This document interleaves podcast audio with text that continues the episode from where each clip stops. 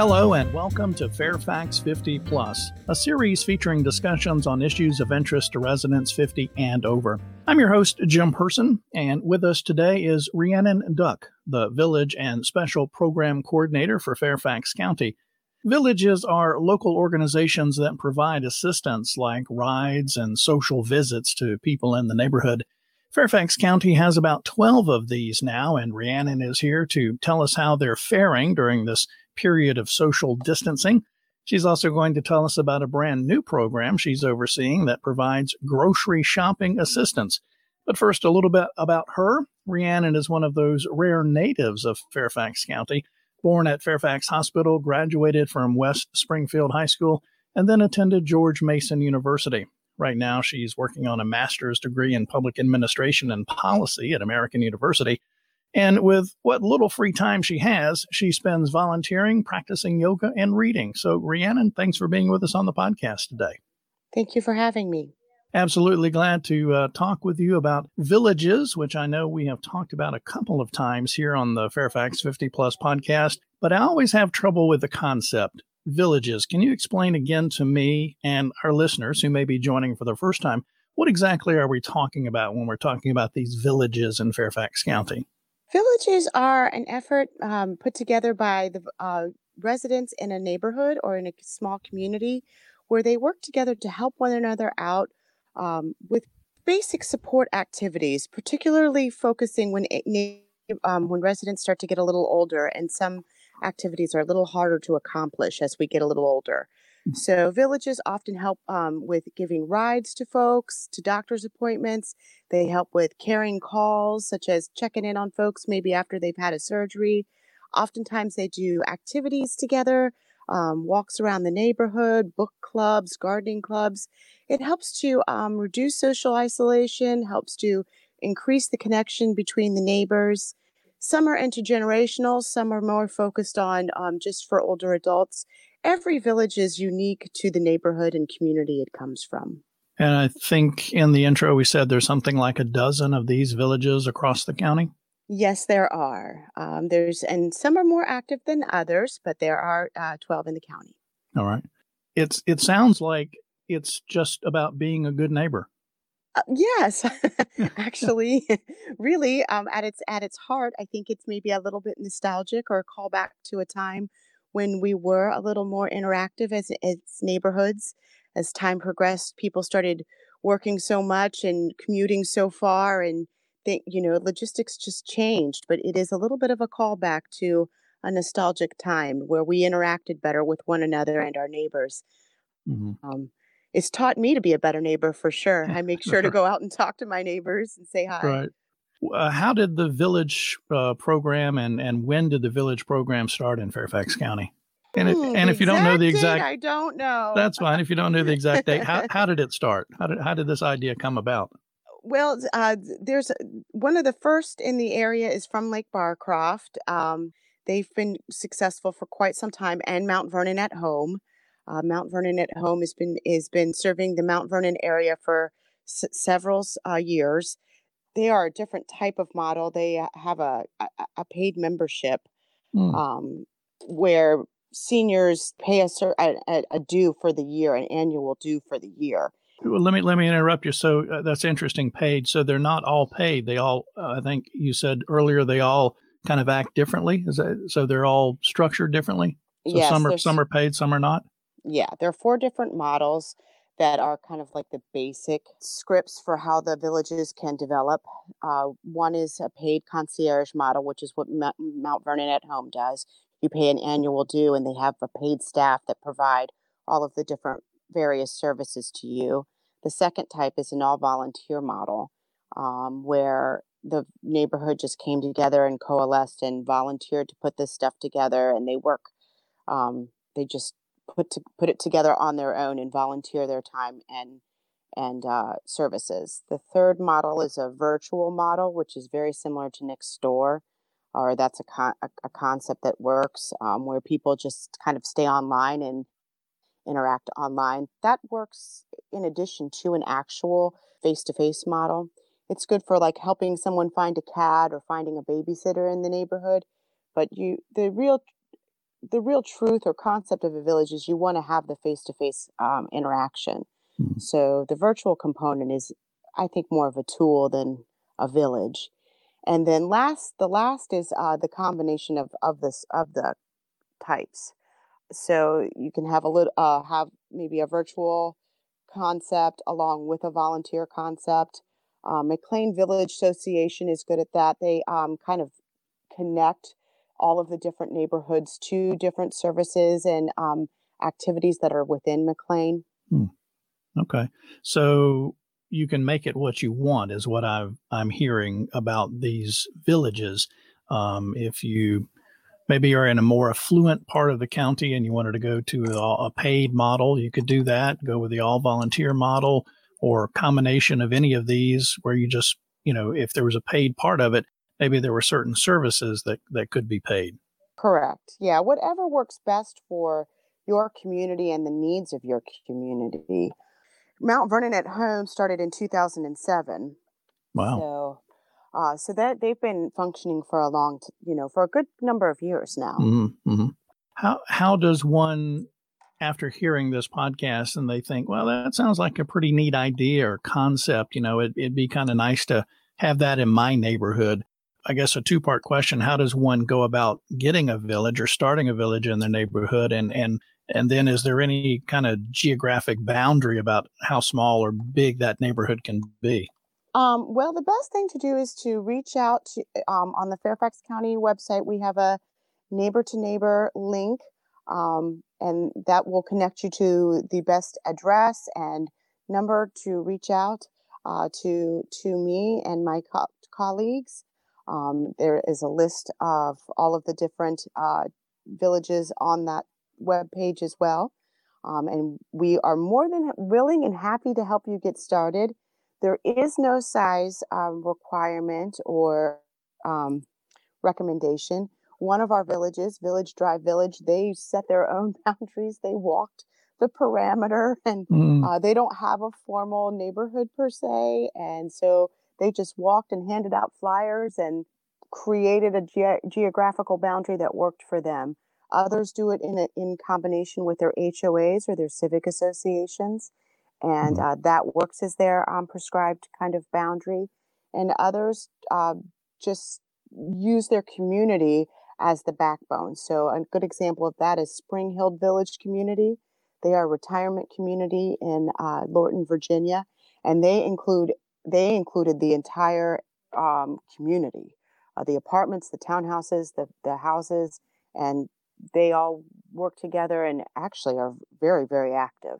You mentioned at the beginning, you know, some of the, the services just kind of, you know, kind of went through a list. Are there um, more popular type services? And I'm going to kind of seed the question a little bit. I'm assuming that uh, that rides to the doctors or those kind of things are are popular based on some past uh, discussions I've had. But is that kind of one of the more popular services of a village?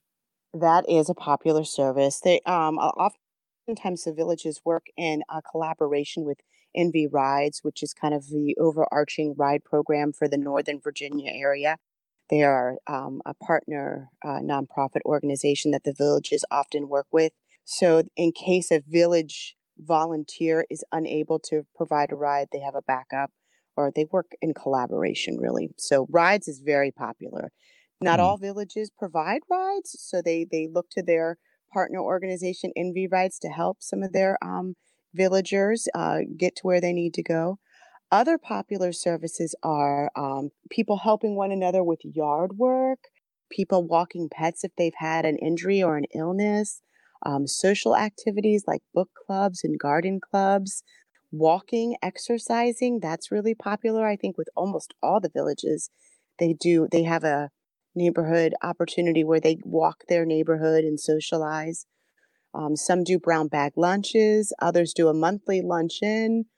It's as wide and vast as your imagination can take you. Right. Whatever really re- re- uh, resonates with your community and your membership, your villagers, is right. what we are all able to, what they want to focus to do. All right.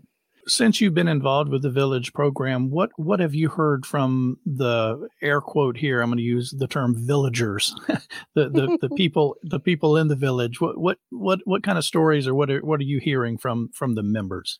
Oh, they have so many good ones. Um, well, we only we only have twenty I know. minutes. So.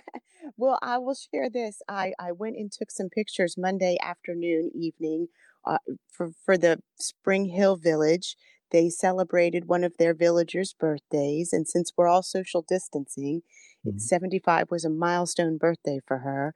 So they all decorated their cars. One girl d- um, dressed up in a unicorn costume, and Mhm. there must have been 50 cars in the in the parade. They drove by her house honking with the balloons and the banners, and she was almost in tears. She was so happy.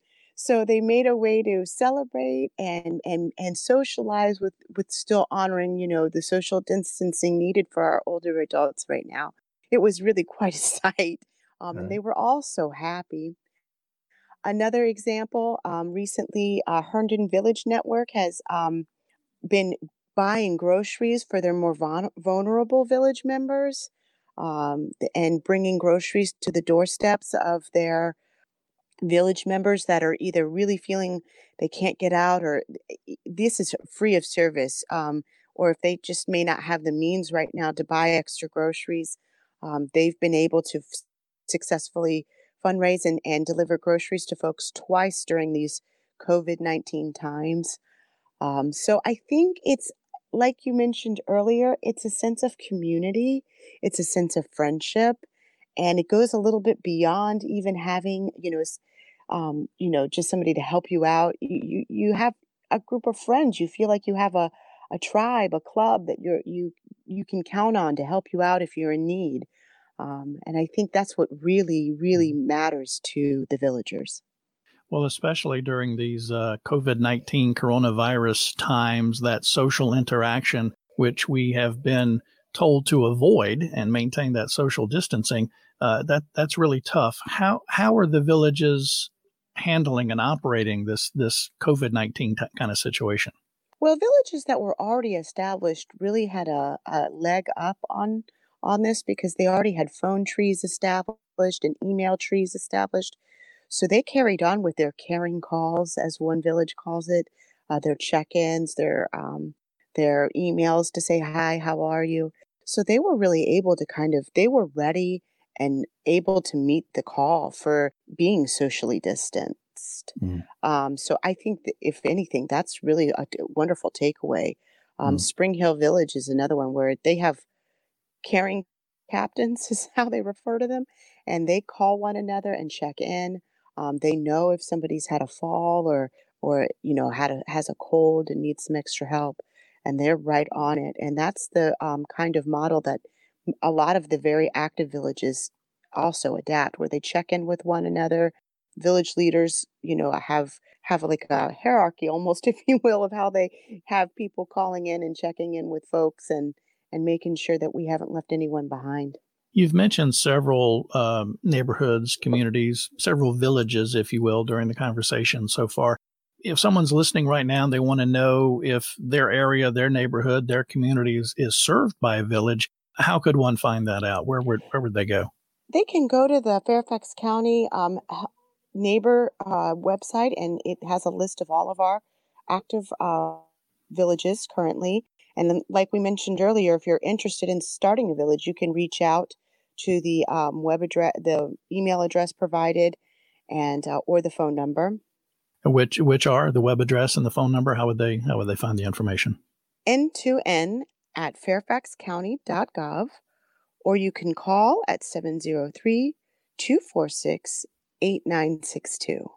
Okay. So that email address again is n as in Nancy, n the the new the number two, and then another n for Nancy, n two n at fairfaxcounty.gov, and then um, web address fairfaxcounty.gov slash health slash neighbor, or as Rhiannon said, you could call 703-246-8962. There's information on that webpage or by email or phone about uh, requirements or steps or what folks need to do to establish a village?